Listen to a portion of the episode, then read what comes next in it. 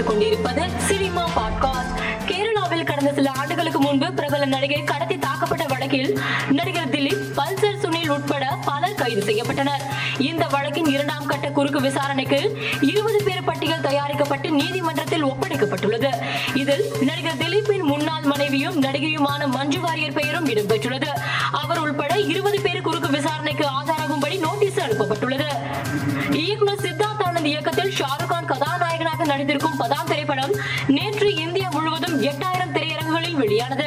இப்படம் வெளியான முதல் நாளில் பாக்ஸ் ஆபீஸ் ரூபாய் நூறு கோடிக்கு மேல் வசூல் செய்து சாதனை படுத்துள்ளதாக சினிமா வட்டாரங்கள் தெரிவிக்கின்றன. இதனை ரசிகர்கள் பலரும் இணையத்தில் கொண்டாடி வருகின்றனர் குடியரசு தின விழாவை கொண்டாடும் வகையில் சாக்ஷி அகர்வால் மூவர்ணத்திலான ஆடையை அணிந்து புகைப்படம் எடுத்து சமூக வலைதளத்தில் பதிவிட்டுள்ளார்.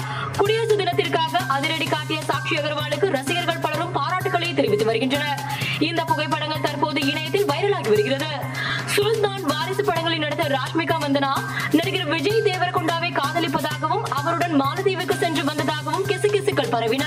இது குறித்து ராஷ்மிகா கூறும்போது சமீப காலமாக சமூக வலைதளங்களில் என் மீது அவதூறு செய்வது அதிகமாகிவிட்டது. மாலத்தீவுக்கு விஜய் தேவரகுண்டாவுடன் சென்றீர்களாமே அவருடன் காதலில் இருக்கிறீர்களா? இப்படியெல்லாம் விமர்சனம் செய்கிறார்கள். விஜய் தேவரகுண்டா எனது நண்பர் அவரோட டூர் சென்றால் தவறு என்ன என்றார். நடிகர் கார்த்தியின் உழவன் அறக்கட்டளையின் விழாவில் கார்த்தி பங்கேற்றார். அப்போது பேசிய அவர் விவசாயிகள் உழவர் சந்தையிலோ அங்காடிகளிலோ பொருட்களை கொண்டு சேர்க்க போக்குவரத்து தேவைப்படுகிறது. அதை அரசாங்கங்கள் ஏற்படுத்தி கொடுக்க வேண்டும் என்று கோரிக்கை வைத்தார். மேலும் செய்திகளுக்கு மாலை மலர் பாட்காஸ்டை பாருங்கள்.